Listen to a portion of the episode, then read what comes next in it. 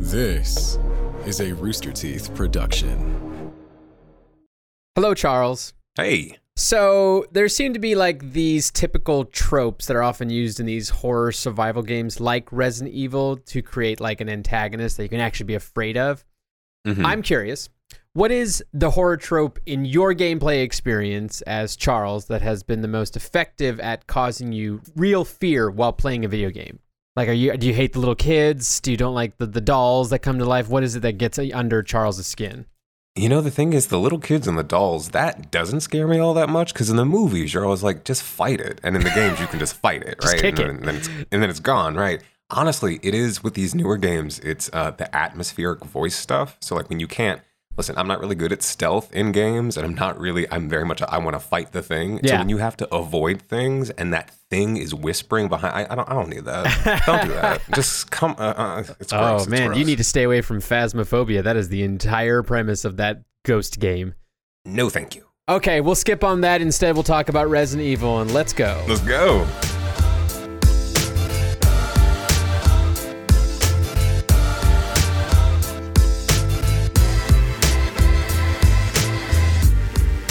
Welcome to The Real Canon, a new pod about the genre pop culture we all live, breathe, and hope make happen in real time. I'm Charles Pulliam-Moore, writer and culture critic at IO9. And I'm Jon Risinger, content creator and producer for Rooster Teeth Productions. Today, we're talking all about Resident Evil Village. Yeah, the latest installment of the Resident Evil franchise brings back Ethan Winters in another story about the strange mold that, very much like the Umbrella Corporation's T virus, creates all sort of monstrous chaos out in the world. Uh, we're going to dig into how Village ties into Resident Evil's larger story and how the game's ending sets up a very interesting future for the franchise. But first, we're rolling into Canon Fodder, our quick breakdown of an interesting news story that caught our attention this week.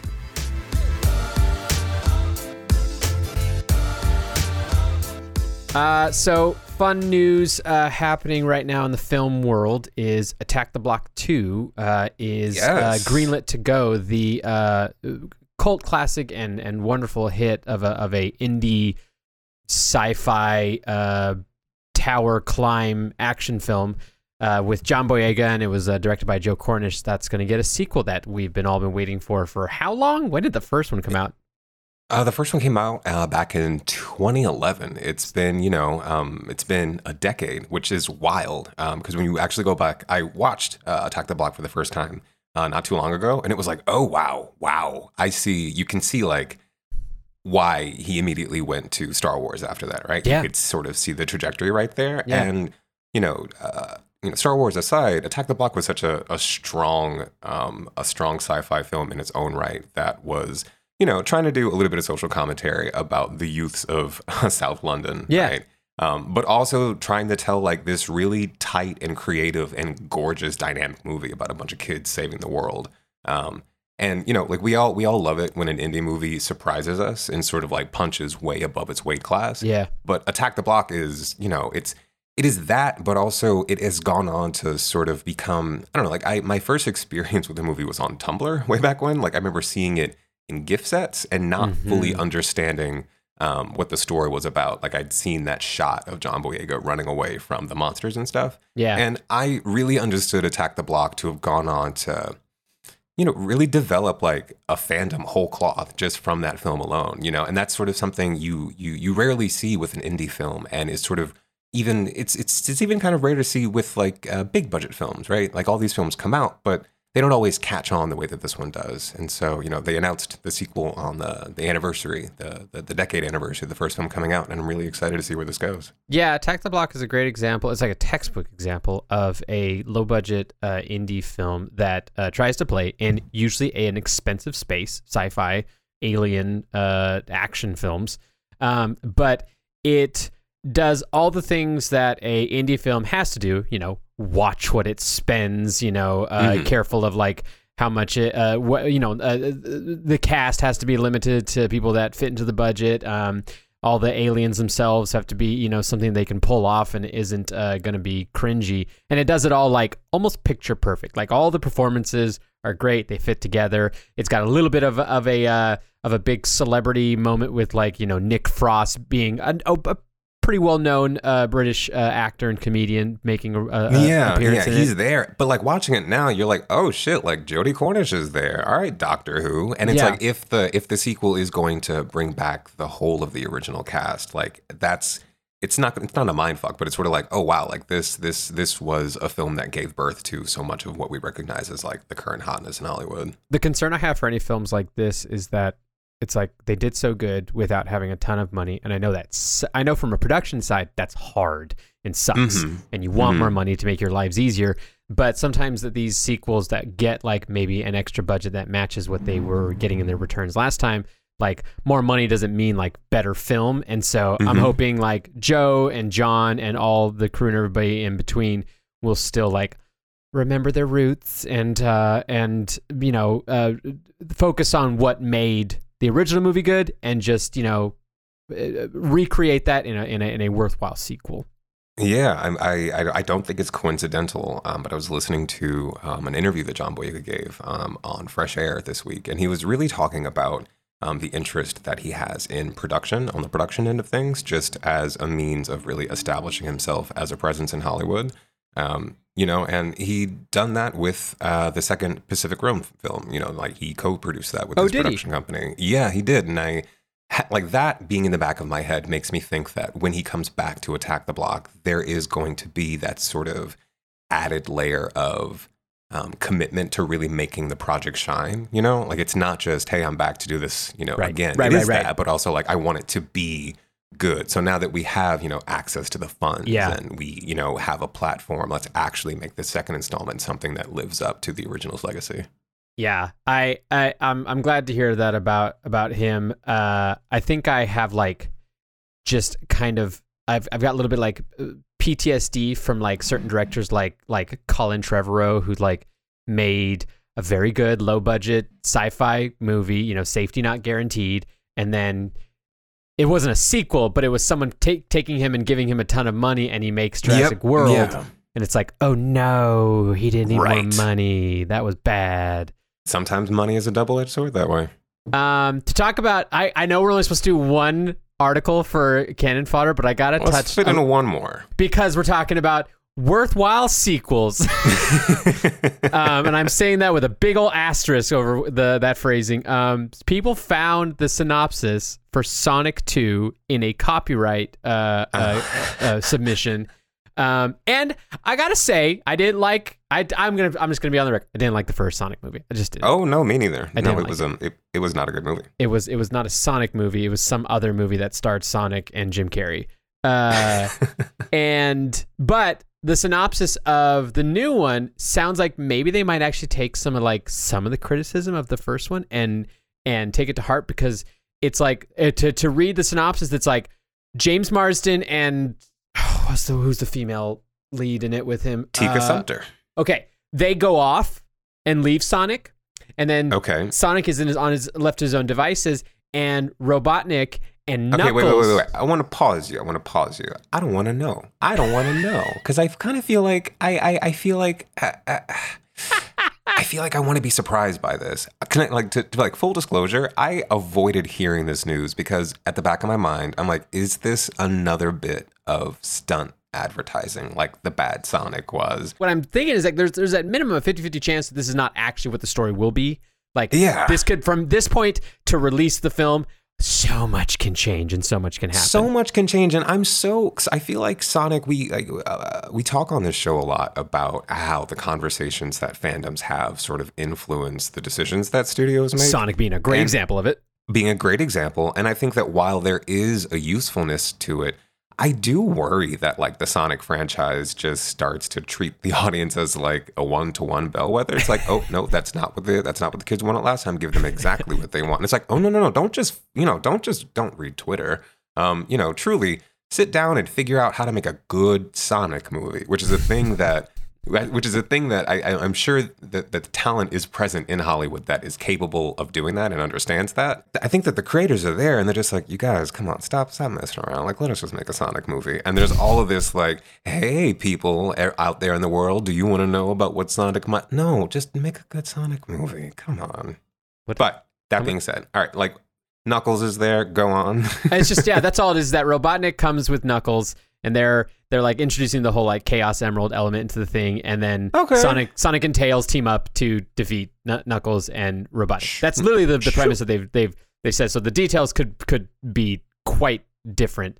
Right, because that's like that's the premise to you know every Sonic game, more or less, and and that's that's a good direction to take it in, right? Like the human stuff was really cool, but like whenever there's humans involved in Sonic things, I get bored, and I feel like that's how a lot of people feel. And I think the the question now is how do you turn how do you turn the world of Sonic into something that is um, not just visually interesting because like you can get the ball going in the loop de loops and people will stare at it, but like something that actually feels engaging. Because I wonder if a Sonic movie that tries to be too much like the Sonic games ends up just being like um like a let's play essentially, you know? Yeah, it's it's definitely not something where just because it's flashy and pretty, it's going to be good. Um, Right, whi- right. Which is which is a big part of the Sonic games is that they are just flashy and pretty and fast. But I mean, we're we're obviously I think in the I I, I agree. I, I mean I'm, I'm not agree. I admit that we're probably in the minority of the people who have this opinion. The, the movie was a major success. I just looked it up. Made 320 million dollars on a 90 million dollar budget. So success. Um, but uh, I don't know. I like Sonic. I'm, I'm an old Sonic fan. I'm I'm I'm in my mid 30s. I grew up on Sonic, and I was like, I'd, I'd love a really good Sonic movie. I will check it out. I'm sure he will get all the I wonder I wonder if he's going to get all the Chaos Emeralds, right? And they're not going to try to be like, "Oh, we're going to do one per movie." Like, don't do that. Oh, if he- just- if- we- If he would just do the Super Saiyan thing, I'd be happy. Like we just want to see blonde Sonic. Just Yeah. do it.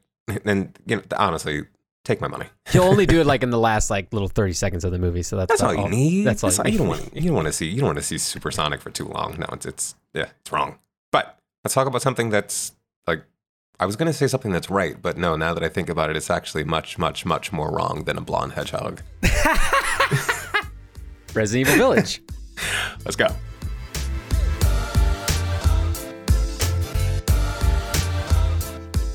Resident Evil Village is the eighth uh, canonical iteration of the Resident Evil games. Um, and to start off our discussion about it, I just wanted to give people a baseline of like maybe where you and I um uh, interact with the Resident Evil franchise because there's kind of different ways that you could have been someone who was a, a fan of this franchise. And I feel like you can correct me if I'm wrong, but I feel like in our conversations, it like I, I've I've played a lot of the games, um, almost all of them. I, I've if I've not played them, I've like watched let, let's plays and playthroughs and that kind of thing. I really do like the franchise. I stayed away from it as a kid because I was scared of it, but then later on, I was like, oh, it's actually good.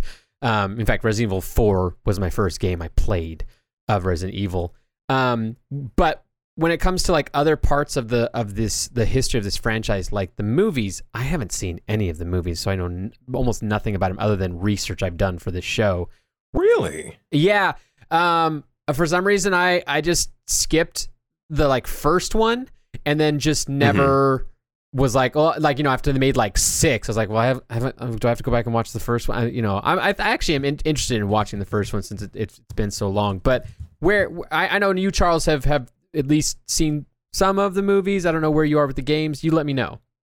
So I have seen most of the movies actually, and the movies were my entry point to the franchise. I just like a little bit about me. There's not a lot that like spooks me out in genre media, but zombies are one of them. I don't know what it is exactly, but zombies just uh, unsettle me in that way that I can't quite grapple with, and also makes me kind of obsessed with them. And the Resident Evil movies um, were much more palatable than the games, right? Because the games, the thing about horror games in general that kind of ooh, makes them difficult for me is that they are um, really intense sensory experiences, right? Like everything about them is designed to sort of pull you into them in order for the scares to work. And Immersion. that is it's immersion and like honestly i don't know why y'all do that to yourselves it seems it seems it is stressful like i in playing this game uh, for work and other purposes i've just you know had to go take walks and like watch cartoons to decompress um, but by comparison the the the movies um, which uh, the original was directed by uh, paul w.s anderson whose name has come up on this podcast before when we were talking about the mortal kombat movie Yeah. um, he is the video game movie director. Um, it that first movie did what is often the case in video game movies. Um, it sort of I don't want to say softens, but it sort of um, made more palatable the basic concepts there um, in order to make them you know more easily accessible. So you've got your you've got the Umbrella Corporation, you've got your zombies, you've got an infection, you have a biohazard that's present, um, and you have your protagonist who's fighting their way out. But Milla Jovovich as Alice is far more. Um, or this is more the case as the movies go on. But she, you know, she has powers. You know, she has skills. She is not just um, a helpless heroine. That was sort of the um, that was the idea that Alice was meant to subvert. You know, that's why you have her in the dress with the gun. It's like, oh no, no, no, she's not. Um, she's not like a lot of these uh, these women characters from the more recent Resident Evil games where they are helpless and in need of, um, you know, people like Ethan or Chris Redfield to save them. Alice was like all about getting shit done for herself and fighting uh, her way out, which is what made those movies uh, easier for me to get through. But as the movies have gone on and got more ridiculous and sort of like, all right, this makes no sense anymore, um, my interest in the the games, uh, you know, grew, and I as I got older, it you know got easier to sort of deal with. And what I've sort of gained, uh, the appreciation I've gained for the Resident Evil franchise is the amount of like thought and attention that does go into sort of trying to explore this world in which uh, a nefarious corporation's dalliances with bioweaponry keep you know, you know, almost threatening to plunge the world into chaos. We were in talking about this. I uh, we were uh, discussing Silent Hill, which is another franchise that I you know have read a lot about, more so than played. And it's it's even though it has a lot of it has a lot of the same themes and a lot of the same gameplay mechanics that franchise's emphasis on like magic and ooh these spiritual rituals that you have to circumvent that all kind of within the within the context of like zombies that all kind of like turns me off. But resident evil really sort of always coming back to this idea that no no no like capitalism is bad and messing with nature to make weapons is always going to go south. I that that that groundedness groundedness um is what has sort of made the franchise grow on me for lack of a better word I, uh, yeah, it's it's uh, we, we even we talk a lot on this episode. We even talked already in this episode multiple times about uh, this constant you know relationship between the audience and the creators, um, and how the canon evolves through that relationship. And uh, RE8 uh, Village and even uh, its predecessor Biohazard are actually prime examples in the gaming world of that relationship um, affecting each other. Uh, mm, yeah. Resident Evil Six comes out, and it's the culmination of the of the previous uh, um, games, and kind of starting with like Resident Evil Four. Six was this crescendo of just like having to uh, outdo the next game with even bigger and bigger you know action and mm-hmm. and robustness and 6 was like all right here's four separate campaigns with four separate characters each campaign is a different kind of play style. And one one is going to be kind of like Resident Evil 1 and one's going to be kind of like Resident Evil 4 and then that one's going to like be a stealth mission and and it's all and there's going to be co-op and it's just like it was a lot. It's um, a lot. and it was a financial success but it got major critical and audience uh you know uh, negative reception. Um, and they took five years off from making games. And they came back with Seven Biohazard. Funny enough, the, the original name of the game in Japan, we just didn't want to call a game Biohazard, so we call it Resident Evil. Um, and Seven was that response of like, okay, what if we go back a little bit to our roots? Seven's going to mm. be hmm. a lot more like Resident Evil 1, and it's going to be a little bit anthology like in that we're going to introduce a new character. There's nothing, no connection right now with anything previously, and, and uh, we're going to introduce actually a slew of characters, and you're not going to actually see anybody in the main game until like near the end or like the DLC, and so it's going to be like this more anthology reboot of the Resident Evil, you know, franchise, and then eight kind of continued that, uh, that pattern of like another almost like a standalone game, like 8 mm-hmm kind of standalones on itself. Like you obviously start the game off and you're like, okay, who's this Mia person? Why is she reading this creepy story to this baby? Um, but the, I feel like even that story at the beginning was them telling the audience like this is not going to be like previous Resident Evil games. There's going to be a lot of um, connections to uh, to certain ones. I, will I'll talk in more length later on if we get to it of like how Resident Evil 8 is a spiritual remake of Resident Evil 4. But mm. as far as like the bad guys and the the the villains and all that kind of stuff, it's going to be a little different than previous Resident Evil. Like Resident Evil, like you said itself, it's a zombie franchise. It's always been a a pseudo zombie franchise where the zombies, you know, kind of change along the way, and sometimes they're dogs, and sometimes they're giant guys called Nemesis and that kind of thing. But right. it's bioweapons that made zombies. Um, and eight was like, well, we're gonna go back to like this kind of European village, and there's gonna be lycans, and there's gonna be a big giant busty woman um, that's gonna chase you, and then there's gonna be this guy who's like can turn into a fish, and then a creepy doll. It's like it's it's a lot of stuff, but it it really it has its connections to the franchise, but in the end, it's still just like this uh this new game for people to play that's more like I said anthology like, and yeah. it works. What I what was what, what was sort of really illuminating about playing through eight and reading up on seven um, was sort of the thing that had initially really sort of kept me um, distant from engaging with seven when it first came out was this uh, concern that I had that oh in response to um, you know the idea that they really needed to pivot um, post Resident Evil six they were perhaps sort of um, electing to go the Final Fantasy route, where it's like, oh, there are similar themes here, but let's just essentially assume that it's a new world and there's a new sort of contagion that's out there, right? That's causing rather similar problems. Let's just say, you know, pathogens are to Resident Evil what crystals are to Final Fantasy VII. Um, and I was like, oh, Someone well, that's stitched a- that on a pillow. right? Like, oh, sure, like that's what you could do. Um, but in playing through eight, you do see how, in a narrative sense, while these two games do function that way, there is a lot of work being done internally to make this new lore actually connect um, to the core of the Resident Evil franchise in a way that isn't just like a convenient aha, and they were there all along, but it does sort of um, help flesh out um, some not holes exactly, but sort of some questions that I think a lot of people have had about. Well, how does a corporation like Umbrella come to be, and how is it that their first big, you know, mess up is the zombie apocalypse? Right. That just sort of seems like um, that sort of seems like a premise that is ripe for a lot more uh, digging into, Sure. and rather than immediately setting out to be like, all right, like here's the backstory of Umbrella. Uh, what I appreciate is that seven and eight get into more of these thematic ideas about, uh, or rather, they they they expand upon some of the thematic ideas that have been present throughout the franchise as a whole, um, and they just contextualize them in a story that's you know about these new characters who are um uh, sympathetic to varying degrees. I I I think it's really interesting that as much as um, seven and eight, because I think of them as you know one continuous story.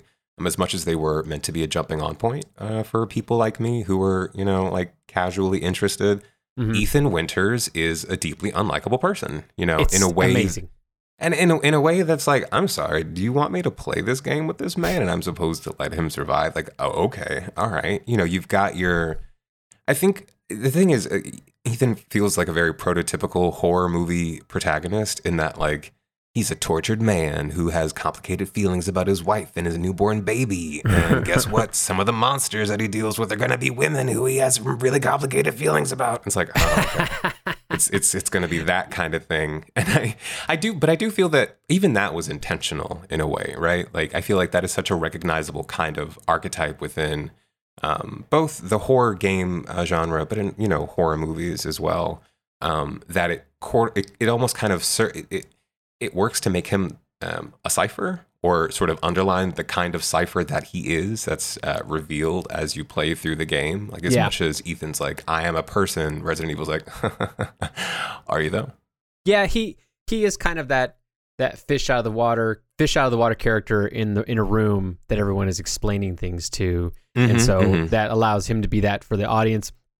I think there's like some unintentional poetry in that Ethan is maybe one of the most unlikable characters of the entire Resident Evil protagonist, you know, line.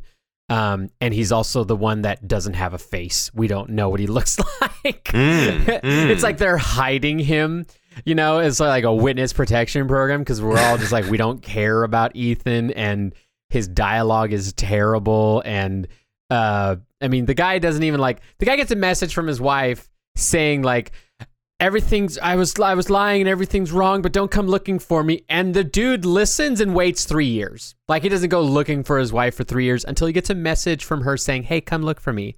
You know, um, he's just terrible. But the game works despite that and and I, I I what you were talking about like the like the connectivity that they they do at the kind of end of like village which um we'll say right now spoilers um we're going to talk a little bit about the end of village what it means for the game and the franchise as a whole so um at, at this point if you haven't played the game and you don't want to know how the game ends and that kind of thing you might want to like uh i don't know not listen to this um, but that being said, that like I think probably around the time of I don't know, maybe around like when M Night Shyamalan was uh, getting, we were getting bored of him. We kind of all got a little calloused about like the what a twist thing. Like oh, what Ah, a twist. okay, okay. So we all, so we all just like didn't care. For, we like we kind of got a little bit, little bit jaded. Okay, I'll say I did. I got a little jaded. I don't want to like project on other people. Uh, but I got I got a little jaded by that kind of thing. But they they didn't really shoehorn it in a ton into seven, and then eight. It kind of comes at the end with a few like like a, a spoonful of sugar kind of elements to it, where it's like, all right, you've been having to slog through as Ethan for like eight hours now. Here's some fun with Chris. Chris has a lot more guns. He's gonna he's gonna exp- uh, he's gonna have a lot of exposition about like how this connects, and um, in the end, it's just gonna be like, oh, this is like a little bit of like added bonus origin story of Umbrella and all the and and and Oswald Spencer and that kind of thing, and it it wa- it was it was actually fun and it worked, you know, as opposed to like being like, oh, you sh- you shoving a twist into this game that connects it to the previous franchise. Well done. So the thing is, I I don't know if I entirely agree with that because I do think that the revelation about Ethan that we are going to get into in a bit because I, I do want to get through some of the the plot of the game itself. I do feel like given the plot that is being told, it is kind of what a twisty um, because like in these first you know in the first few moments of the game you um, you have this uh, this fairy tale read to you about a little girl wandering through the forest and taking all kinds of gifts from demons, and it's like, oof, God, why are you doing this? Um, and that is sort of the tale that Resident Evil Eight is, right? You essentially live through that experience as Ethan. Um, and what I sort of was, um, I'm still, I still sort of have mixed feelings about it. Um, in the beginning of eight, you are, you know, you are in this Eastern European village, um, and you presumably have some understanding that, like, hey, you've been through a situation like this before. I understand that he does have a certain degree of amnesia, um, but the whole like, let's just do all this crap again and wander into this village that is clearly besieged by demons, um, did feel kind of like um, almost like a reset, right? Because there was Yeah. a way that I feel like there was a way that um, his story from Resident Evil 7 definitely could have more immediately been picked up in this game, but doing that would have required a little bit more a bit more of like a, an expansive game because in like in the grand scheme of things this game felt really small by the end right? You once you sort of establish that there are, are the four you know the four lords of the village that you have to take on one by one that's pretty much the game you know. You you know you make your way through you take on the lady you take on the doll you take on the fish and then you take on the robot guy and that's it. Um, and then at the end you know once ethan has goodness uh, collected the various pieces of his baby daughter by fighting all of these mutated monsters and learning more about the deep history um, of this village. He Correct. dies, uh, you know, and uh, he dies and comes back to life and learns that throughout this entire story, both the events of seven and eight, he, um, like many of the creatures uh, seen in this game, is a product of uh, Megamycete, um, a very old and um, powerful fungus like uh, creature that has a number of properties, many of which involve bringing things back from the dead and mutating them. And that is revealed to be the reason why, despite the fact that he has died multiple times, that is acknowledged in the game, he comes back. And why, even though he's getting shot at and bitten and chopped up, he just pours a little bit of, I don't even know what that crap is. Chem pours it on his hands and hand fluid. And he's like, I'm back, baby. And as much I- do think that that's sort of like oh so he can't just be dead he has to be you know he has to be sympathetic dad swamp thing um because the game itself does so much to actually explain to you how the megamycete um, becomes this catalyst for monstrosity and uh, you know all kinds of evil that comes from Mother Miranda. because it, the game spends so much time fleshing that out, that makes the twist earned. I feel, you know, so it's, it it's not even so much that it's a it is surprising, right? But then when he, you know, when the game's like, and he was fungus all along, you're like, huh, okay, sure, sure, sure, sure. That that, that makes sense. As opposed Yeah. to like, oh my god, you know. Part of it's because part of it's because I feel like the game doesn't really try to go out of its way to make um, Ethan a very sympathetic character. Yeah. But I think it's more to sort of illustrate the fact that as much as this is Ethan's story, this is also a story about how the kind of um, how the kind of transgressions against nature that we have seen in the Umbrella Corporation creates beings like Ethan, right? Yeah. And while we, you know, while we've had the firsthand experience of seeing that um, as we play uh, as him, the real point of this game is uh, revealed in uh, the last few moments where you see his daughter, Rosemary, um, who, you know, survives all this nonsense. She's a teenager and she's, you know, she's with, um, she's with some officials and uh, she I think they're, expresses like how BSAA she- agents or something. yeah, and she has um, some sort of undefined powers uh, that we don't really get any look at, but is sort of a, a tease for what might come next. And it's like, oh, okay, so in the grand scheme of things, right, we learn a little bit more about the origins of the Umbrella Corporation, uh, why the Umbrella Corporation is like, oh, this is a this is a good logic, a line of logic to keep poking at. Um, and in the end, we get sort of the potential for this new protagonist who I know you haven't seen the movies, but I was like when I when she when um when Rose talks about her powers, I'm like, oh, like this is Alice like, right? Because the movie, you know, wraps itself around this protagonist who, even though she appears outwardly to be a damsel in distress, being a product of the Umbrella Corporation turns her into, you know, the arbiter of its destruction. Um, and yeah. as much as these last two games were sort of like narrative deviations away from the focus on Umbrella, bringing um, bringing Rose into the finale as like you know that girl, um, I think was a really interesting and like satisfying way to end this. Yeah, I I'll I'll speak to two things. One, to to not come to this conversation a complete idiot. I tried to do some research about the film franchise, and everything I Hmm. found was buck wild to think from a oh yeah, yeah, yeah, yeah. from a filmmaker perspective of someone who is taking a at the time a very very beloved franchise and Paul W.S. Anderson was like all right so this first film is going to have almost nothing to do with the video games um, there are going to be basically no characters from the video games in the movie. Uh, there's like a, a cameo or two uh, in it um, that were supposed to like play out later, um, but didn't work out, and instead like it's it's it's populated with these new people, which is like talk about like a, a, a, a M Night Shyamalan a second ago, like when he like changed the pronunciation of Ong and Aang and that kind of thing, uh, or Oh, Aang to Ong. God. I was like, that's a choice. Paul W.S. Anderson was like, all right, Jill and Chris are not going to be in this at all. Um, it's going to be about this Alice girl who we're not even going to name in the first movie. She's going to be Alice in the second movie. She's going to be nameless in the entire thing. Um, and, and, and, and just like fr- from that point on, like the movies are like loosely sometimes uh, connected. Like, uh, you know, loosely- Nemesis they- shows up, but he's different. Mhm. Certain characters do pop up, and they're sort of honestly, they are more cameos than anything else because this franchise really is Alice's. Yeah, a- Ada shows up, but they but she's not as cool as like Ada Wong in the games. Um, Oh no, none of the none of the none of the cool characters are as cool um, in the games. Um, um, because because again, because it really is um, like not to speak ill of Milla Jovovich. Like this is this is what Milla Jovovich does, right? Like she does these action movies that are all about like showcasing her talent and the fact that she looks like a badass, you know, running around with a, a knife between her teeth and two guns blazing. Yeah, Um, and that works for a very particular kind of action thriller. I'm an action horror thriller.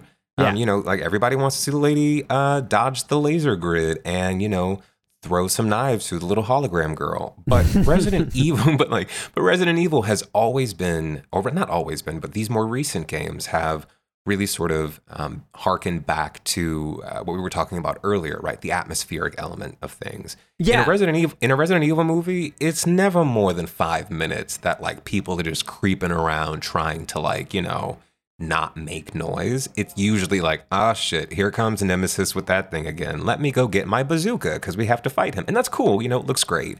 Um, but I think I, I think what, what we've seen now is like there's only but so much. Like by the end of the franchise, they were like there are multiple Alices and they're all telekinetics, and they're and it's like okay, my, like it got it, it went some places, Which Um, is and I- funny to say because I didn't even think about until you were talking about right now of like, oh, so the movies actually made almost a similar trajectory as the games. Not like that they were actually taking notes from each other of like actually incorporating the same story, but that they were just escalating to a degree where you can't outdo yourself. It's like it's like Fast and Furious. Like we'll go to space now because we've got no other options on this Terra you know area. Um, so the movies, like obviously, we're doing almost the same thing of just getting absurd. I have seen some of like the action sequences from like the later movies, and they're just as silly as some of the stuff that happened in Resident Evil Six. I'll I'll say that.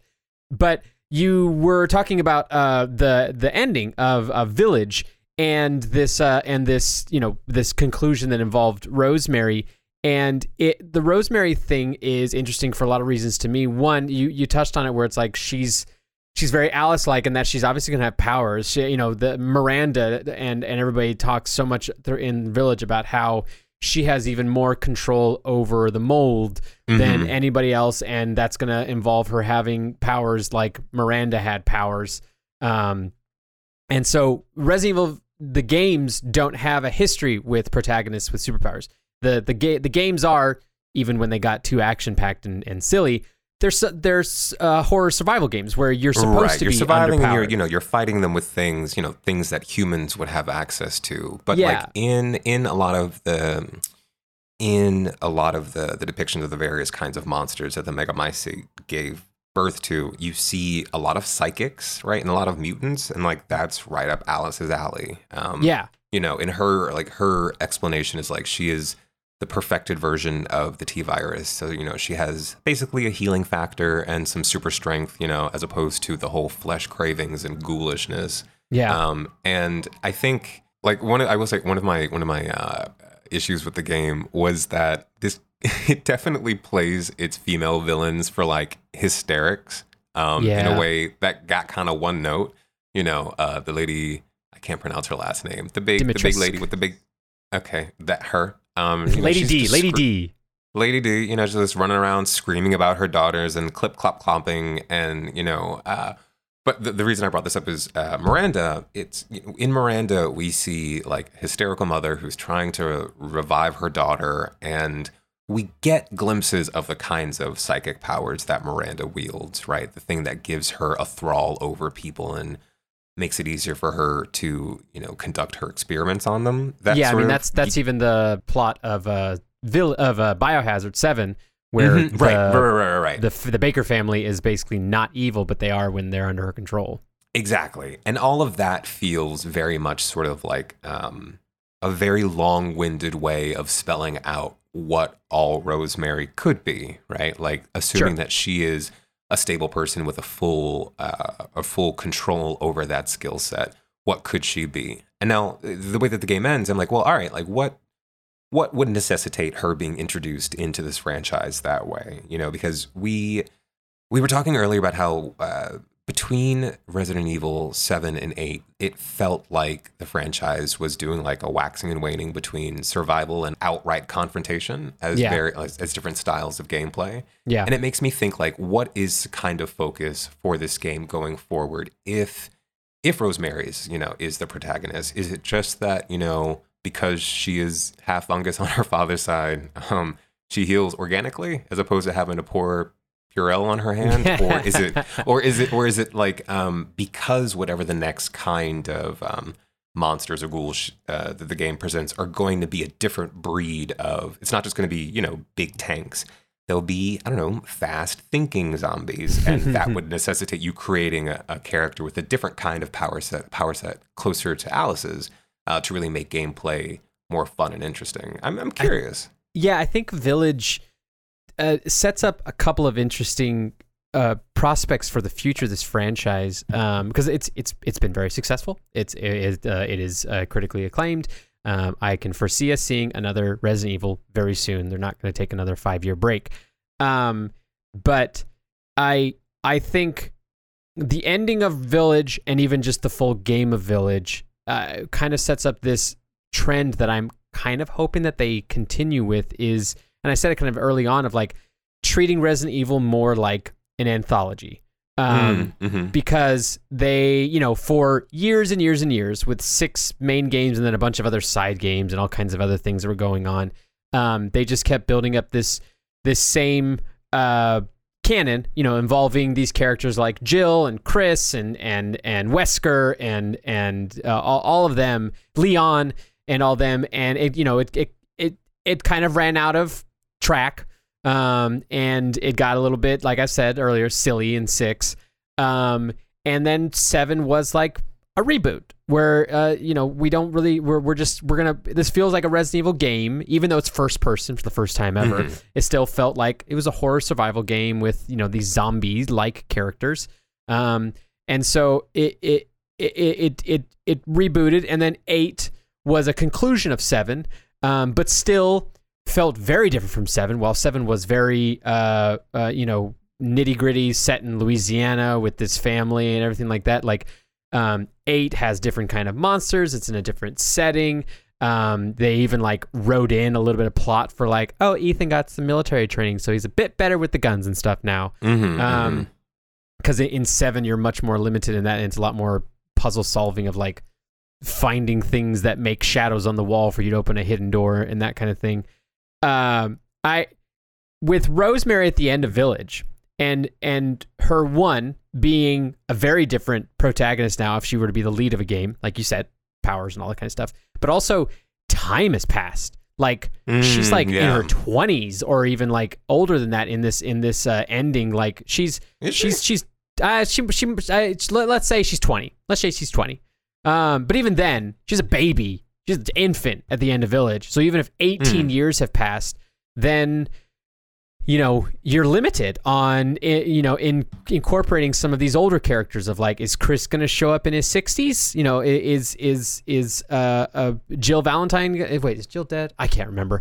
Um it, but are these you know so you're going to have limited like access to what they constantly did in the previous games which is like oh uh you know jill is actually not dead and she's she didn't die out of falling out that window. She's actually alive and now she's got a uh, thing in her chest that's making her crazy.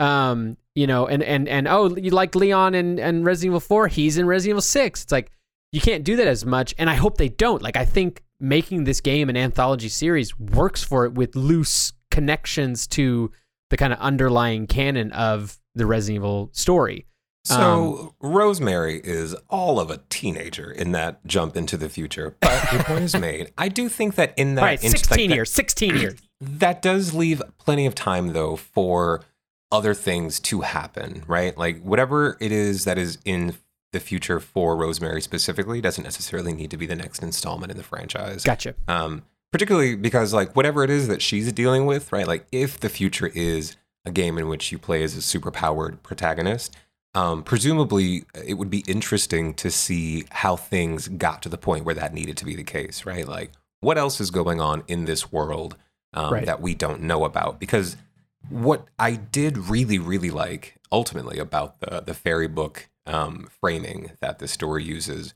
is that it gives you like an explanation of like, all right, like here are where all of these weird Eastern European myths come from, right? It literally is just all the mold and a bunch of mutants, and because we Mhm. don't talk about these things, uh, they get passed on as folklore, and so they exist out in the world. hmm I am not necessarily interested in the idea of like Resident Evil. The next one is about witches. Like, let's not go the American Horror Story route. Right? And it all, you know, and it all sort of it's just like now, how is the fungus giving people magic exactly? I think that would be I think that would be jumping the shark a little bit. But I do think that there are like there's a lot of potential. Like, set me a game in like Des Moines, right, where there's something in the water system, and you as um, as a water treatment worker have to do something. You know, like I, I think that this definitely does um, how to put it sort of demonstrates how lore can be expanded upon in a way that makes the, the wider world that has been left unexplored sort of like a really interesting idea. Um, and I think that if they were to leave Rosemary on the table for a few years, that would be a really good move, right? Um, Yeah. But, you know, who knows?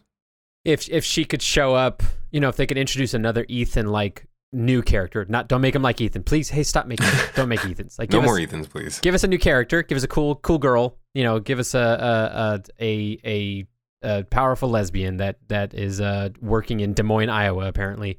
Uh, and, and I would uh, play that game. I would too.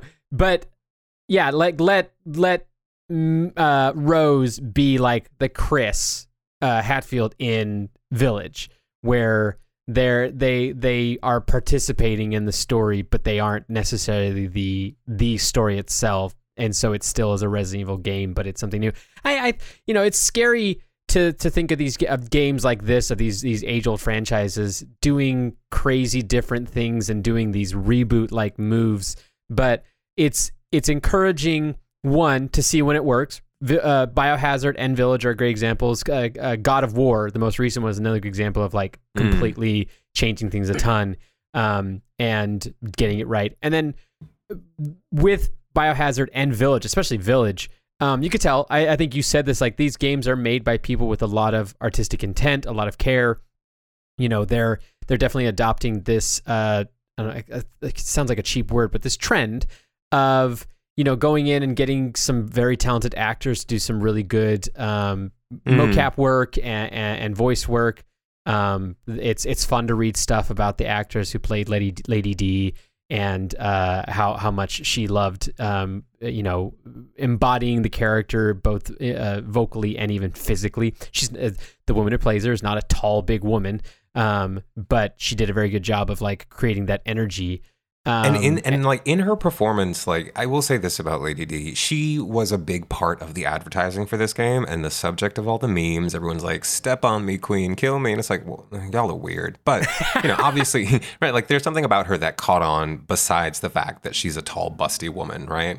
Um, as you play through the game and you sort of um, you sort of deal with her as a boss, she doesn't really factor into the story all that much no, um, which was disappointing. But Yes. she is, well, for me, like she was like the most memorable part of the game because like Yeah. that performance was so good, right? Um, everyone was clearly having like a ball doing it, which is something that I think I. I, I I'm not going to say like that's not always the case. I can't speak for the actors, but you could Mhm. clearly feel that like things were popping in the studio, right? Yeah. And in a game that is like grimy and disgusting and terrifying, that you know, there isn't really a lot of comedy in this game, but that sort of worked to be the palate cleanser to like, oh Yeah. right, like this is this is a game and I'm supposed to be enjoying myself. All right, like I guess I will lure you into this light and help murder your daughters. Um and I do I I I, I hope that there's more of that going forward, right? I don't think that I don't think that you can just make another tall person, right? Like that was a one and done kind of thing. But I don't know. I mean, uh, Resident Evil's got a pretty good, uh, pretty good track record of making large villains that are just slowly, constantly chasing you. I mean, well, you know, okay, but actually, I'm not going to say she's Mr. X, but she is Well, kind no, of Mr. X. No, but she is. But that's a really good point, right? Like, Village was like, all right, like how we can't just make another Mr. X, right? Let's go about it in a different way. Let's make a Mr. X like character who's tall and elegant and regal and wants to cut your dick off, you know, because it's a Resident Evil game.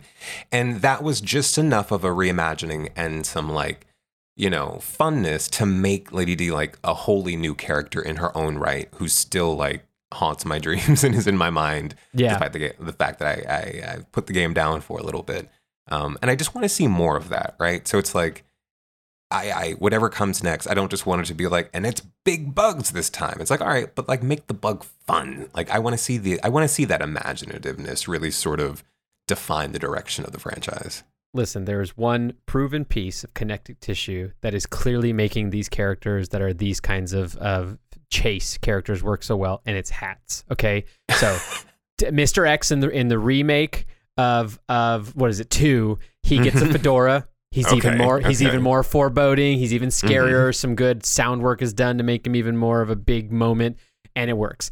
Lady D, she's rocking a good hat as well. She's got she's got a good Sunday church hat on, and and I think Resident Evil just needs to continue that that trend. We need Resident Evil needs hats on the villains. I guarantee you, Lady D owns like a Jackie O style pillbox hat, and it's an Yeah. original and it's a vintage, and she cherishes it.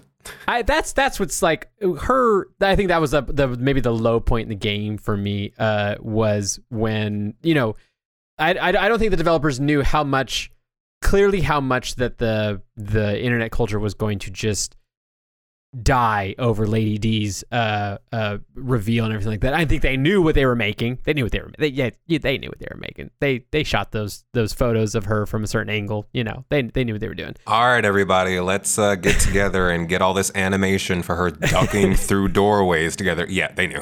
they knew, but I think there's like a degree of like how much the internet just just consumed like that uh, to a degree that they weren't prepared for, Hmm. in that it shows that like she gets dispatched, like you said, in the first two hours of the game, and it was kind of sad. It was like, oh, like her, even her house is beautiful and and something that I would have loved to even explore, even further, because the game does have a experience, like a, a history with big old regal mansions. I mean, that's Resident Evil One is them just Mhm, going through mhm. a mansion, and so and then her her daughters are like over the top and campy, but they were fun. Um, they could have probably made them a little bit more difficult. It w- didn't take too long to figure out that cold kills them. right. Um, and and same with her. Like we, you and I talked briefly about how kind of unsatisfying her very typical Resident Evil uh, move of like, oh, the the bad guy is now just a big old blobby, you know, monster she's that a, you have to just fight with as many bullets as blob possible. monster, and you're gonna you're gonna shoot at her, and you're gonna say a lot of misogynist stuff, and you get it because she's trying to kill you, but at the same time, it's like, is this really the direction that we had to go in? But it's over. But it's over, and it's sort of like, all right, well, that was something, and it could have been something a little bit different. But Yeah. in the end, I do think that she was she was a more successful character than not. Yeah, she was. She was. And so that's that's that's like maybe my low point in it was just uh, the uh, it's it's when the character you think was, is going to be in the movie for the whole movie and then they get, you know, eaten in the first 15 minutes and you're just like, "Oh, oh, okay. I, I okay, I'll, I'll keep rolling, but I'm I'm I'm going to mark this down as I'm bummed about that moment."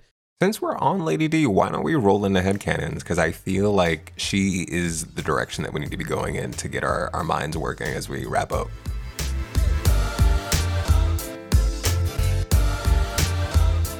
Yeah, we've t- we talked extensively about Village. I think you can tell that we we both liked the game. It was Yeah. I, I I actually recommend it to anybody. I think you actually don't even need to have played a bunch of Resident Evil to get into it and enjoy it. And and it's it actually has a positive note in it in that um sure some games you buy you want to be able to sit down and go like okay I got a good 40 to 60 hours of gameplay ahead of me this is going to fill my life for the next 3 months I love it Village was just 10 hours. Uh, if you played it, you know, uh, consistently, you get it done with that. So it's, it's a great game in that. But because of the limited nature of the game and because of the limited time we got to cherish and spend with Lady Dimitrescu, Mm. um, I want to I want to pose the opportunity for us to discuss like, is there a game there that you would have loved to see or that you even had kind of formulated in your head before playing the game where Lady D was more of a part of the game? Is is there a canon of like where she was maybe as prominent as Heisenberg was in the game? And like, do you do you think that would have worked? Where could that have gone? Um, I I I I feel like they could have almost made her a bit more of a less of like just one of the four lords and Mhm. and somebody who I don't know. Even that first scene where we meet them all after we get blacked out, I, I felt like she was a more senior member of the lords, and I, I think that would have been cool to have made her something more than just like the same as the grotesque fungus dude named Moreau. No, the thing, that's like I'm, I wholly agree with you. Now, between her being like the most aesthetically normal of all of them, right? Like, because they're all mutants, right? Yeah, And yeah. the a theme in this is always like the the mold or the pathogen is trying to create something powerful and like perfect. She's the closest to it, right? And she is the one of the four lords. She's the one who exudes the most actual regality, even if it is Mhm. just an affectation. I thought that she was going to be like one of the final bosses and that the game would have featured, uh, like you were saying earlier, more of her house and leaning into sort of the idea of like royalty. Because I thought to myself, like, all right, you've got this big fashion monster. Give me a horror fashion show, right? Where it's like, come participate in my court. And you're just like, what the fuck is this? And you know, it's glamorous and terrifying all at once. I'm watching I'm watching that Netflix series Halston about the fashion designer, and I'm thinking Yeah, to myself, and- like, yeah, and it's like, oh no, like fashion is the perfect setting for horror. And you just have you have your you, you have your icon right there. Lean into it more. The fact that, you know, her daughters were very Bride of Dracula like, which I love, but like give me more than that. Like she only Yeah. has three. Like give me not a harem, but like give me just like a, a haunted house full of you know, models who want to kill you. That to me, that I feel like that was that was a direction that the game could have and should have gone in. And but that being said, you know, the mold does not forget. So never say never. Yeah, yeah, yeah. I mean, there's always the, the, I mean, the game is the franchise is known for like resurrecting people constantly. Um, but I think you were talking about like where she she talked about so much of this kind of like eyes wide shut horror stuff of what Not she was eyes gonna, wide shut. Yes. But that's that's that was like that was the vibe you got from her place. yeah, no, and totally. You could have explored that even further, and I think you still could have incorporated the other lords as being like members of her house. Um, I, I I don't know. I think it was almost uh I, I don't know if they meant to, but they like they made her even more charismatic and interesting than Miranda. And I know Miranda's It's- just supposed to be this maniacal overlord person, but I don't know. You you you you put the the cart before the horse when you when you showed us Lady D first, and then we get the appetizers afterwards. We just want more now.